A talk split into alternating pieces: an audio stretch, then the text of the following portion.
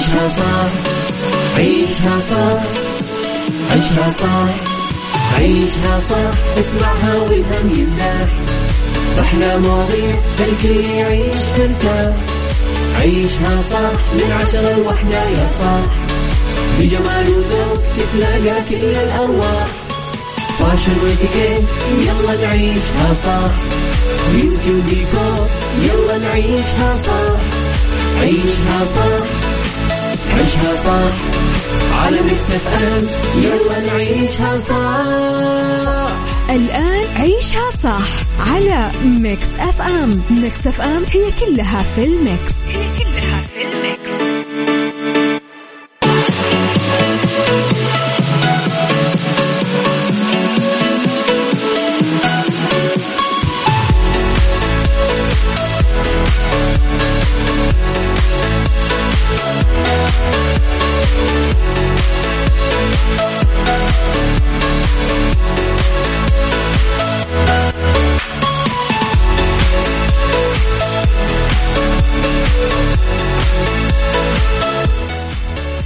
يا صباح الورد والجمال والسعادة والرضا والمحبة والخير والتوفيق والفلاح وكل شيء حلو يشبهكم تحياتي لكم وين ما كنتم صباحكم خير.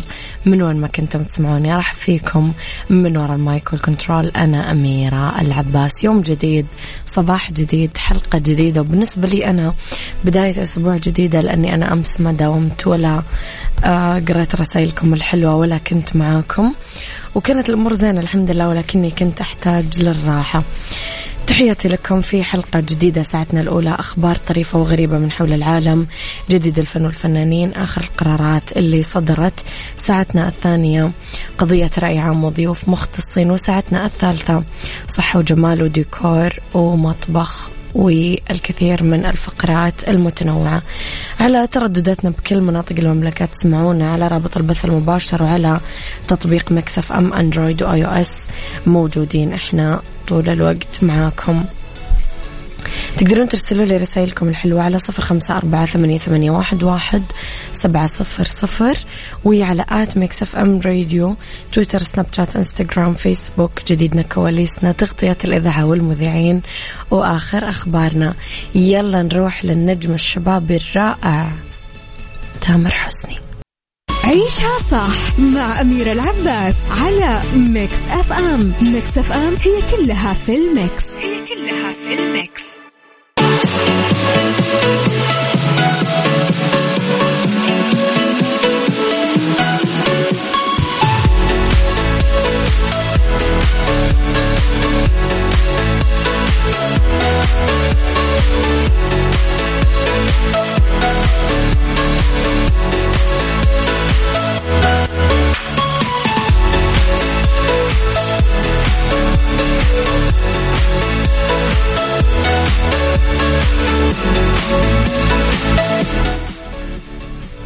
تحياتي لكم مستمعينا. خليني أقول لكم على آه، طبعا كفاءة الطاقة يتيح لكم تطبيق تأكد آه، كمستخدمين أنكم تقدرون تقرون البطاقة من ألبوم الصور مباشرة.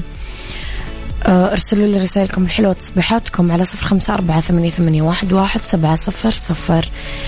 صباح الخير إيش الأخبار؟ جلسة أسمع لكم وأنا بالمحاضرة ومع الدكتورة ذي اللي مو راضية تختم منهجها. دعواتكم لي. في نهاية الاختبارات إن شاء الله تعدي على خير. ريم من مكة. لا يا ريم لازم تحبين دكتورتك إن شاء الله إن شاء الله. آه تعدي خفيفة لطيفة عليكي وبالنتائج اللي تتمنينها الحمد لله على السلامة. أميرة يسعد لي صباحك. حسين المسرح من الرياض. الله يسلمك حسين. الأمور زينة. اللهم لك الحمد يا رب. الله يجعل أموري أموركم دائما زينة. اللي خبرنا الأول من المنتظر أنه يتم الإعلان عن اختيار الدرعية العاصمة العربية للثقافة لعام 2030 خلال اجتماع وزراء الثقافة العرب المقرر انعقاده بالإمارات العربية المتحدة خلال الفترة من 17 ل 20 ديسمبر الجاري ويأتي ذلك بعد ما رفعت المملكة طلب رسمي للمنظمة العربية للتربية والثقافة والعلوم الألسكو الألكسو عذرا ووافقت عليه اللجنة الدائمة للثقافة التابعة للمنظمة والتوصية بعرضه في أجندة اجتماع وزراء الثقافة العرب المقبل للمصادقة على الاختيار خلال الاجتماع الوزاري. آه نقول يا رب ومن أحلى الأخبار بيكون يعني وتستاهل الدرعية. يلا بينا.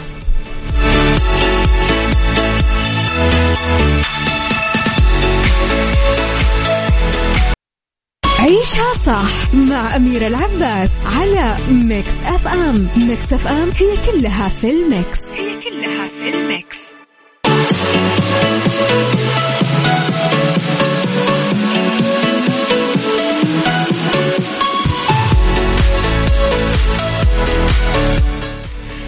تحياتي لكم مستمعينا مرة كمان وأصبح عليكم أكيد. وين ما كنتم من وين ما كنتم تسمعوني دائما تقدرون ترسلوا لي رسائلكم الحلوة على صفر خمسة أربعة ثمانية, واحد سبعة صفر صفر.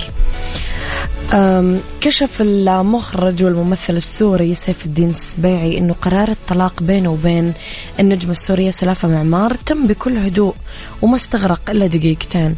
وقال سيف لبرنامج تلفزيوني كنا جالسين وقلت لها وش رأيك ننهي هذه العلاقة؟ فكان جوابها معك حق واتفقوا بشكل ودي على كل التفاصيل. وصاروا أصحاب هو وسلافة ولسنا متزوجين حاليا بس لسانا مرتبطين لنهاية العمر بسبب وجود بنتنا ذهب. وضح سيف آه أنه عاش عقدة قتل الأب موضحا بكل تأكيد. آه كنت أبغى أطلع من جلباب أبي عشان أثبت نفسي بالوسط الفني بعيدا عن كوني ابن رفيق السبيعي فأنا دخلت المهنة ووالدي كان قد حقق كل شيء بالسينما والتلفزيون وغيرها وكان لازم أطلع من عباية التمثيل فاتجهت للإخراج هو واحد من الأسباب الرئيسية اللي دفعتني للتوجه للإخراج بالإضافة إلى أني حبيت فكرة الإخراج أكثر كوني ميال. عيشها صح مع أميرة العباس على Mix FM. Mix FM هي كلها في ال mix. هي كلها في ال mix.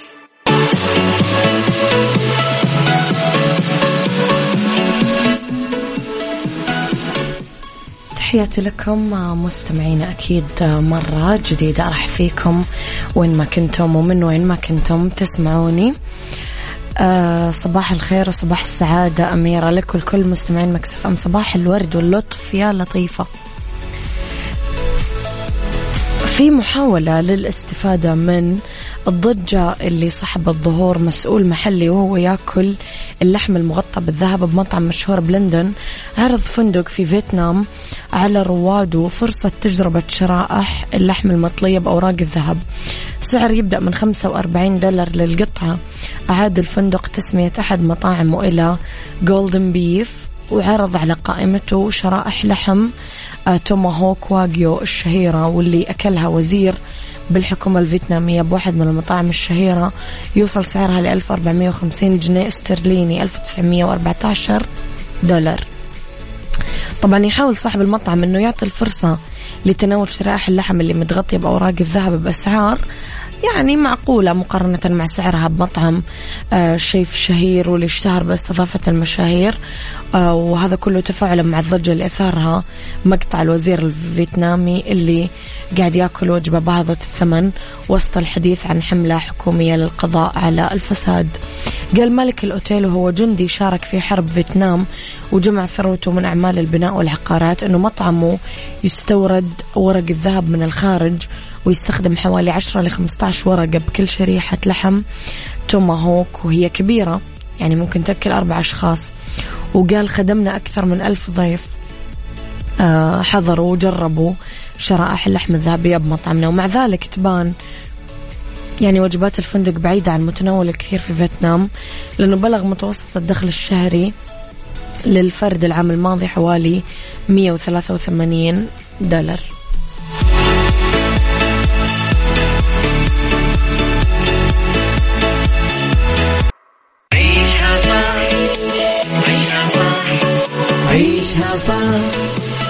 عيشها صح عيشها صح عيشها صح عيشها صح اسمعها والهم ينزاح. أحلى مواضيع خلي يعيش ترتاح عيشها صح من عشرة لوحدة يا صاح بجمال وذوق تتلاقى كل الأرواح. فاشل واتيكيت يلا نعيشها صح بيوتي وديكور يلا نعيشها صح عيشها صح عيشها صح على Mix FM. يلا نعيشها صح الآن عيشها صح على Mix FM. Mix FM هي كلها في ال mix. هي كلها في ال mix. مسابقة أعرف أرقامك برعاية مختبرات تبيان الطبية. تبين تطمن على Mix FM.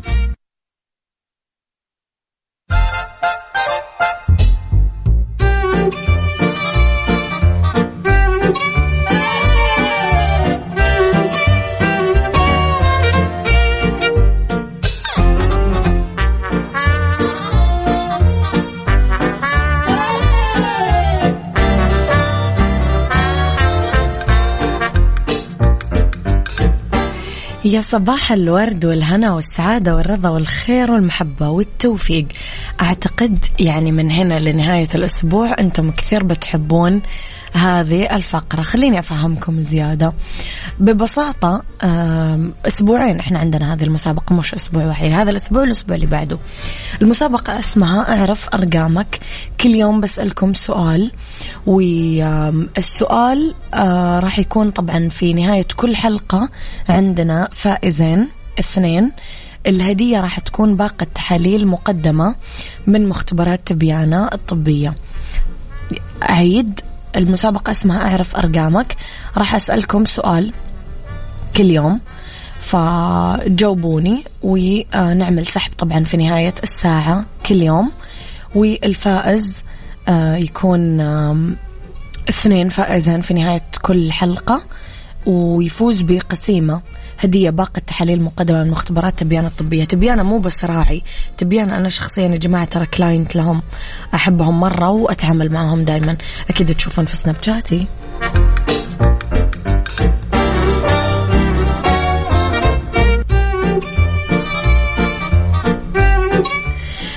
بسألكم أول سؤال إيش المعدل الطبيعي لفيتامين د؟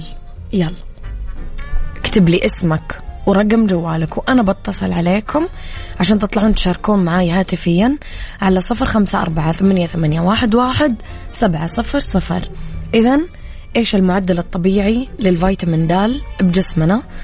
آه، اكتب لي اسمك ورقم جوالك على صفر خمسة أربعة ثمانية, ثمانية واحد, واحد سبعة صفر صفر. يلا.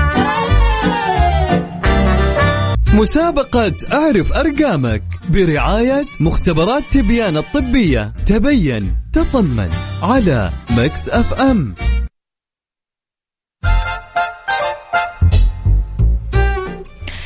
تحياتي لكم مستمعينا أرجع أقول لكم طريقة المشاركة الصحيحة. اسمك ورقم جوالك وليس الإجابة. اسمك ورقم جوالك. وأنا راح أتصل عليكم عشان تطلعون معي على الهواء على صفر خمسة أربعة ثمانية, ثمانية واحد, واحد سبعة صفر صفر. راح أسألك السؤال اللي سألته اليوم. وطبعا صاحب الإجابة الصحيحة. يكون عندي فائزان في نهاية الحلقة. يفوزون ب آه، كوبون مقدم من مختبرات تبيانة الطبية آه، باقة تحاليل آه، شاملة. يلا ناخذ أول اتصال ونقول ألو. ألو هلا وسهلا حياك الله يا أهلا وسهلا مين معاي؟ سالم تطفي السبيكر أو تعلي الصوت من عندك عشان أسمعك زين. أو تشيل السماعة ما أعرف.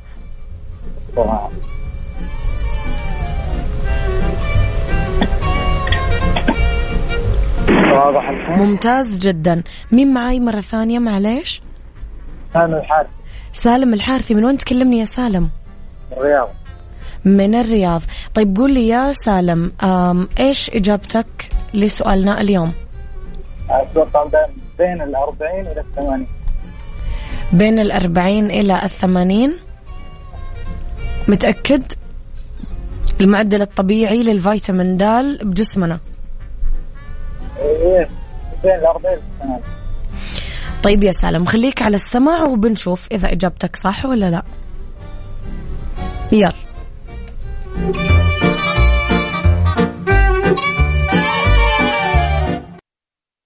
مسابقة أعرف أرقامك برعاية مختبرات تبيان الطبية. تبين تطمن على Mix FM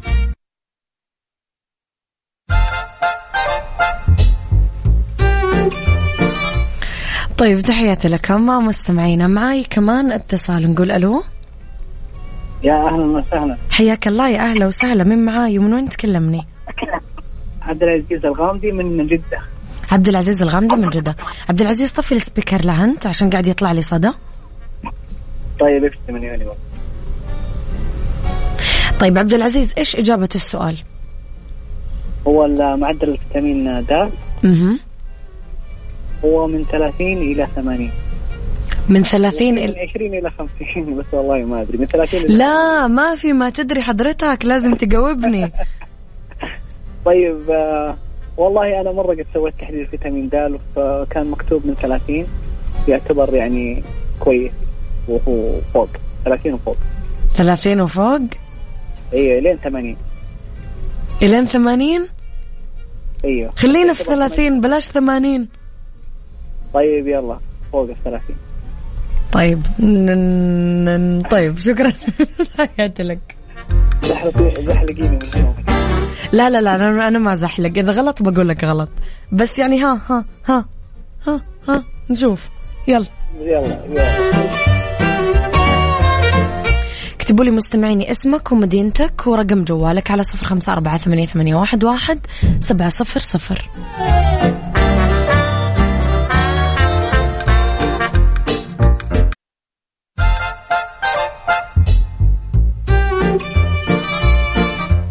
يا جماعة بزعل زعل شديد معقولة؟ معقولة المعلومات مضروبة ولا إيش؟ السؤال بسيط خفيف ظريف معدل. الفيتامين د الطبيعي بجسمنا. كم؟ معانا اتصال. يلا نقول ألو. ألو. ألو. يا أهلا وسهلا. يا يا هلا والله يسعد صباحك. حياك الله صباح الورد والنور. من معاي؟ معك ماجد العنزي. ماجد العنزي من وين؟ من الرياض. من الرياض. يا أهلا وسهلا فيك. ماجد عرفت الإجابة؟ آه الإجابة المفروض الجميع يعرفها لأن هذا شيء ضروري. هو إن شاء الله بإذن الله الجواب اللي هو آه المعدل الطبيعي فوق العشرين آه فوق العشرين. أقل من عشرين يعتبر نقص. أيوه. طيب حلوين. حلوين. إيه حلوين. شكرا يا يعني- ماجد. يعني بشكل تقريبي صحيح صحيح. شكرا. تحياتي لك. شو أسوي يا جماعة؟ أنا ودي أقول لهم صح ولا غلط؟ بس لا خلاص بقول لهم في آخر الحلقة. يلا اللي ما شارك يشارك. من هنا لين آخر الحلقة. اسمك ومدينتك ورقم جوالك. وأنا بتصل عليكم على صفر خمسة أربعة ثمانية, واحد, سبعة صفر صفر. من هنا لين أخذ الاتصال نسمع. كون نصير أنا وياك. نجمة بالسما وغيمة نسافر فوق. ما نرجع. نعوف الكوكب وضيمة ويلي يا أهل العراق على غزلكم. ما حد مثلهم. مسابقة أعرف أرقامك. برعاية مختبرات تبيان الطبية. تبين تطمن. على Mix FM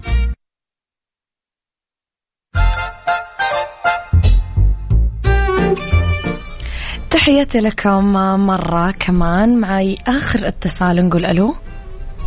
ألو السلام عليكم. وعليكم السلام ورحمة الله وبركاته. أهلا وسهلا من معي؟ مساكم مساك الجميع يا رب محمود الشاعر معك. محمود الشاعر من وين تكلمني؟ من جدة. من جدة. محمود آه، عرفت إجابة السؤال؟ آه والله تقريبا أنا براجع مختبرات بقالي فترة لسبب معين. يعني استفسارات كده بس قدرت أوصل لها. المفروض يعني إن هو بين ال 20 وال 50 ده كلام حد يعني موجود في المختبر ده دي المعلومة اللي عندي. معلومة غير كده بصراحة. معلومة من دكتور يعني معلومة مش من عندي أنا أنا شخصيا من دكتور أهو. يعني تقريبا هذه أدق إجابة تجاوبت اليوم. فبعد شوي رح نعرف لا، هي. صح ولا لا. أيوة لأنه الأغلب جاوبوا إجابات يعني عايمة شوي. ف okay. آه هذه أدق إجابة كانت. خلينا بعد شوي خليك على السماع عشان نعرف هي صح ولا لا. يلا. بالدنيا صحتك. بالدنيا صحتك ضمن عيشها صح. برعاية مجموعة أندلسية العربية للخدمات الطبية. على Mix FM Mix FM.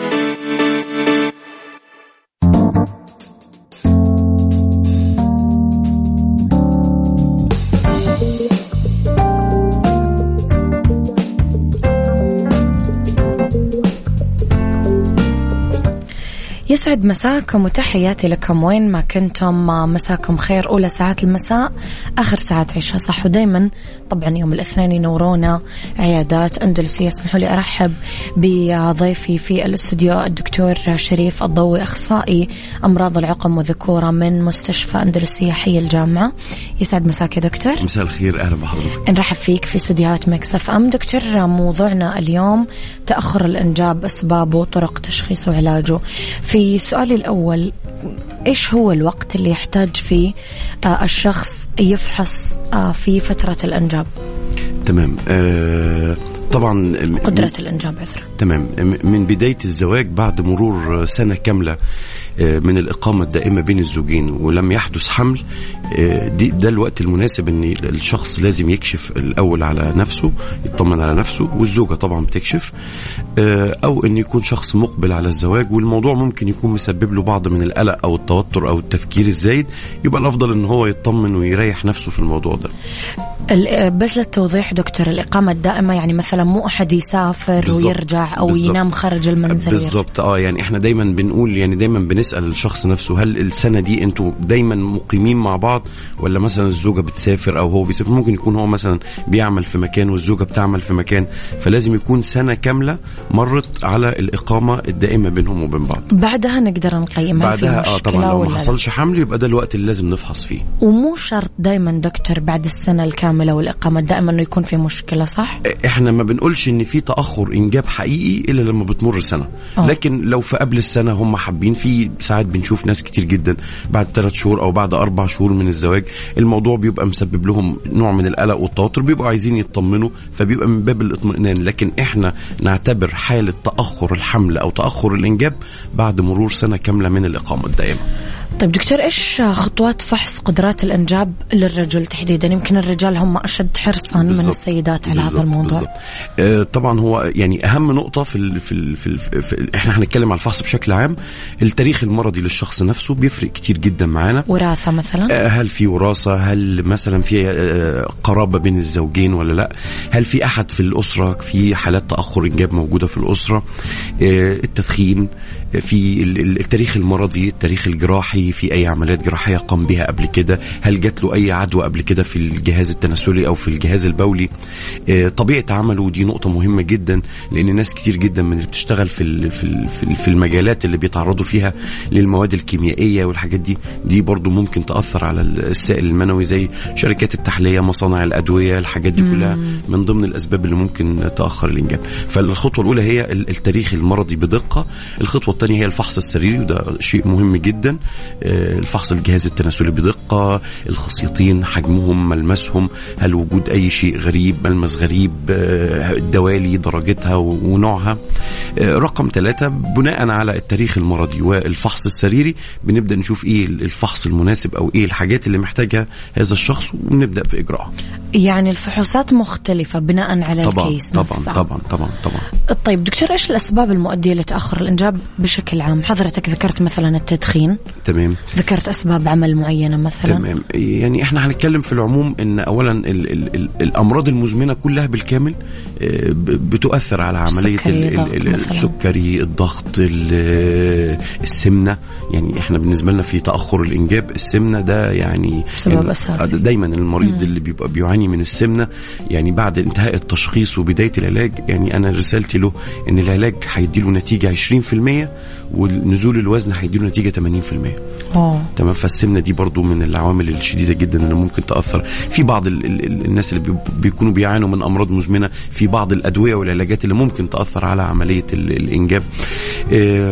العدوى البكتيرية المتكررة في الجهاز التناسلي ممكن تؤدي إلى تأخير الإنجاب.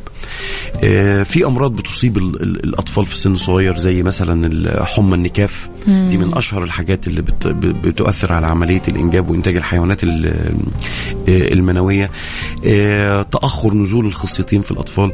فيعني ودي رسالة مهمة جدا لكل أب وكل أم في الحقيقة. يعني ان إن لازم الطفل أول ما يتولد ولازم أكون أفحص الخصية بتاعته وأكون مطمن بهدوء وم- ومش غلط ابدا إن أنا مثلا أشوف دكتور أطفال إن هو طمني على ابني قول لي في أي مشكلة في أي حاجة. لأن ال- ال- المشاكل بتاعة الخصيتين دي كلها في أول سنتين من الولادة ممكن تتحل.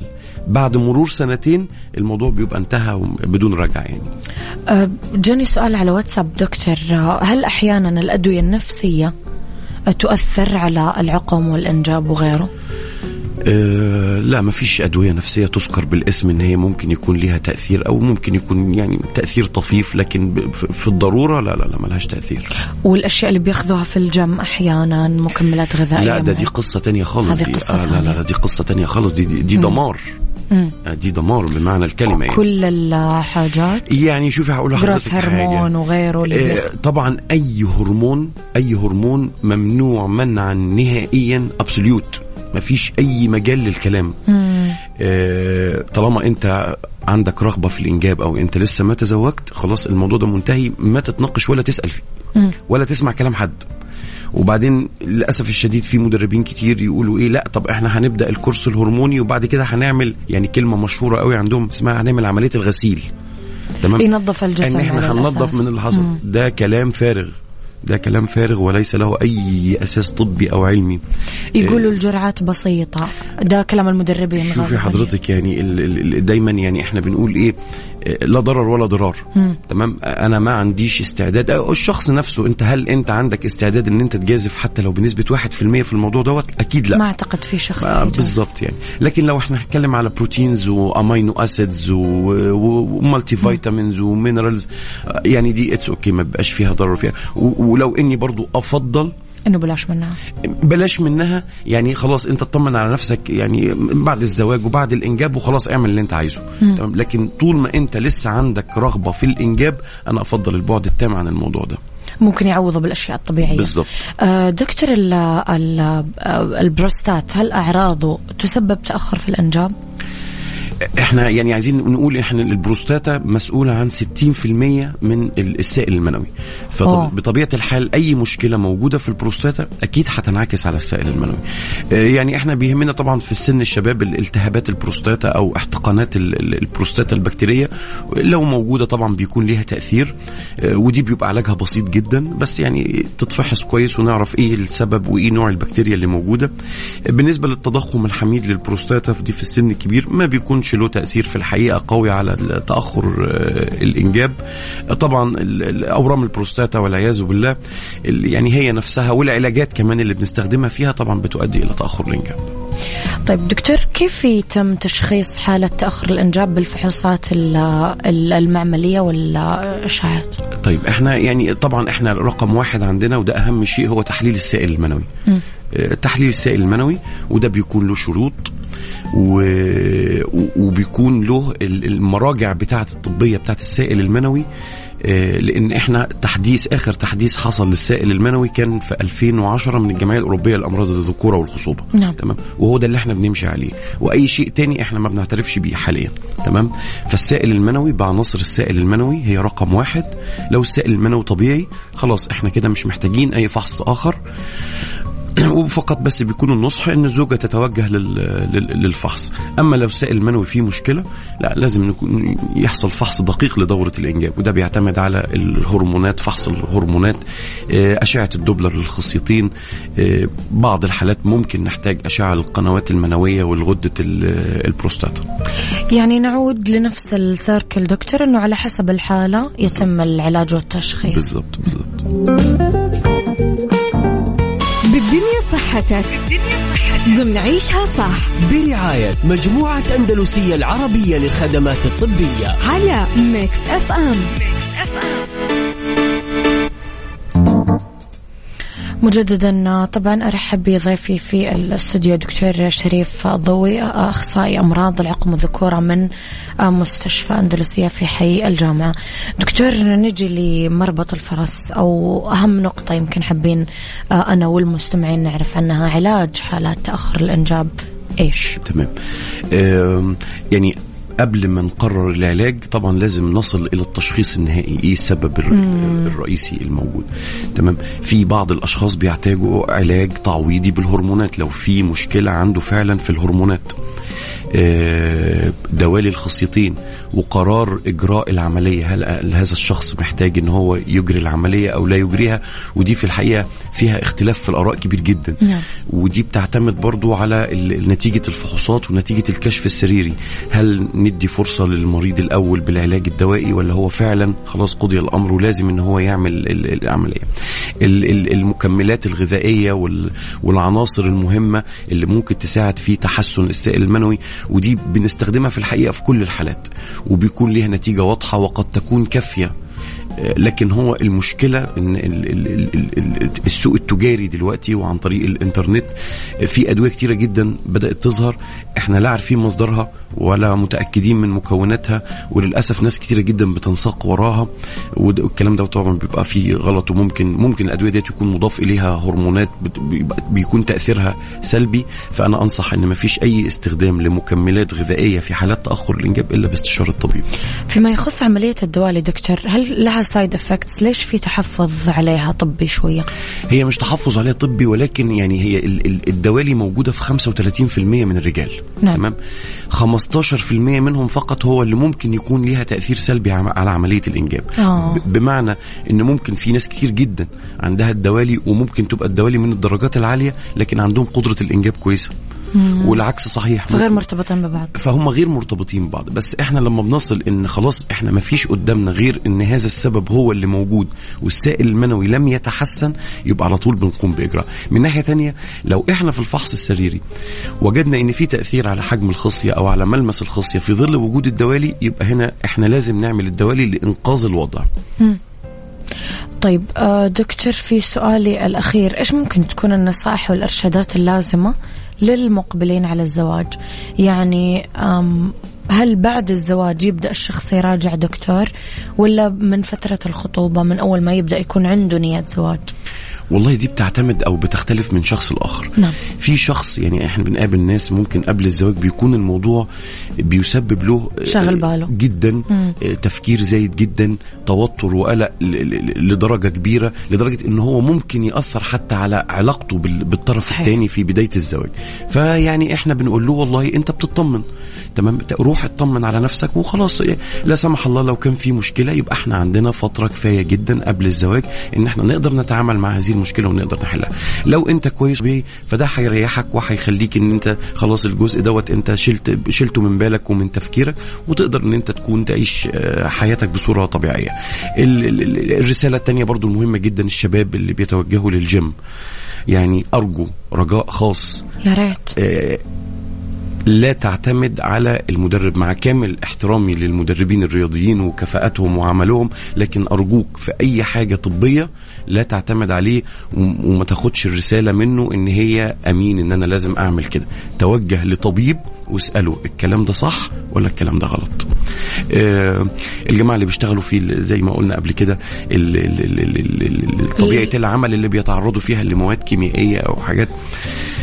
ودي على فكرة يعني إحنا بنشوف ناس بيبقى كل المشكلة إن هو بيتعرض للمواد الكيميائية ومأثرة على السائل المنوي. مجرد إن إحنا بنديله تقرير طبي معتمد ومقرر إن أنت بس إحنا هنحتاج إن إحنا نستريح من العمل دوت ثلاث شهور ست شهور بنجد إن السائل المنوي اختلف تماما وتحسن بنسبة يعني فوق ال 90% wow.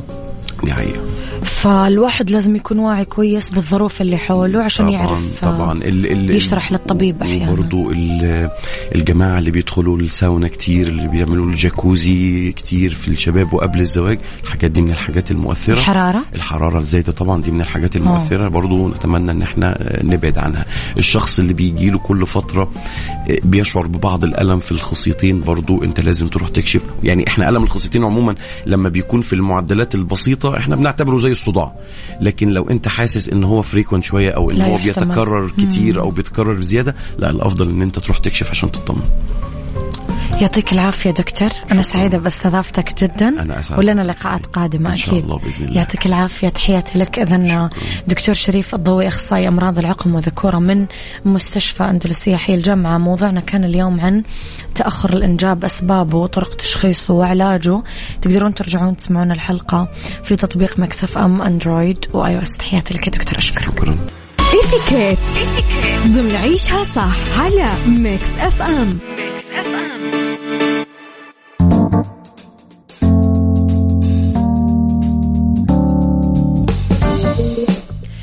في اتيكيت نتكلم أنا وياكم على اتيكيت الحديث في الهاتف المحمول. يغفل بعض الناس عن القواعد الخاصة بفن الاتيكيت لما يتكلمون بالهاتف المحمول. الأمر اللي يتسبب بحدوث ضجة وإزعاج للأفراد اللي محاوطين بالشخص المتكلم خاصة بالأماكن العامة. لازم نحترم الأشخاص الحاضرين بالمكان المغلق عن طريق تحدث المتصل بصوت خافت بعيد عن الصراخ مهما كان الموقف. وإزعاج الآخرين لا سيما بمكتب العمل مع إيلاء أهمية آه، رنين الهاتف الجوال. وما نخليه عالي كثير ومزعج للآخرين. لازم نبقي الهاتف المحمول صامت بالأماكن المغلقة. لا يفضل الحديث بالأمور الشخصية عبر الجوال بالأماكن المغلقة. مهم للغاية لما نتصل بواحد من الأشخاص بعد الجوال. نكتفي بالرنين لمرة واحدة أو مرتين مع إيداع الفرصة للشخص المنشغل بالمقابل برا حالة الإلحاح في الاتصال عن القواعد الخاصة بفن الاتيكيت أم، يندرج تحت خانة الأمور غير المستحبة القيام بإخفاء وصول الرسالة عبر تطبيق الواتساب. لأنه هذا يعمل شعور المتصل بعدم الاهتمام فيه على الرغم من أهمية الأمر اللي هو حاب يتكلم فيه. صراحة أنا عمري ما حطيت هذه الخاصية وما أدري أحس الناس اللي تحطها يعني زي الناس اللي عندها شيء غلط وقاعدة تخبيه. إيش عندك؟ يعني وإذا قرأت الرسالة؟ ماني فاهمة.